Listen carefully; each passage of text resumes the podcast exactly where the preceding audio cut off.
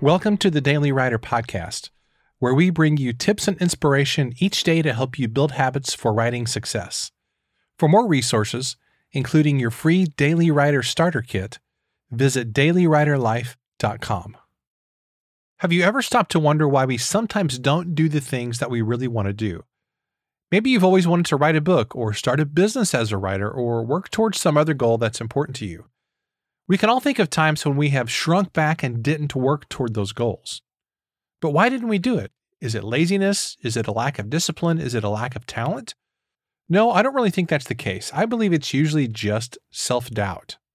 Even if the logical side of your brain tells you that you can achieve something, self doubt creeps in and it holds you back. The novelist Sylvia Plath once said, and by the way, everything in life is writable about if you have the outgoing guts to do it and the imagination to improvise. The worst enemy to creativity is self doubt. Well, I love that quote. Self doubt seems like a relatively mild concept, but let's call a spade a spade. Self doubt is just fear in disguise. We don't doubt ourselves because of any rational thought process. We're just plain old scared of failing.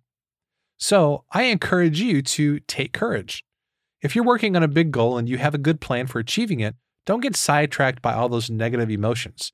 That fear you're feeling is just a ghost, it's a mirage, it's a phantom. There's nothing it can do to hurt you, so if you just ignore it, it'll eventually go away and haunt somebody else. Here's today's question Are you holding back from accomplishing a goal that's important to you?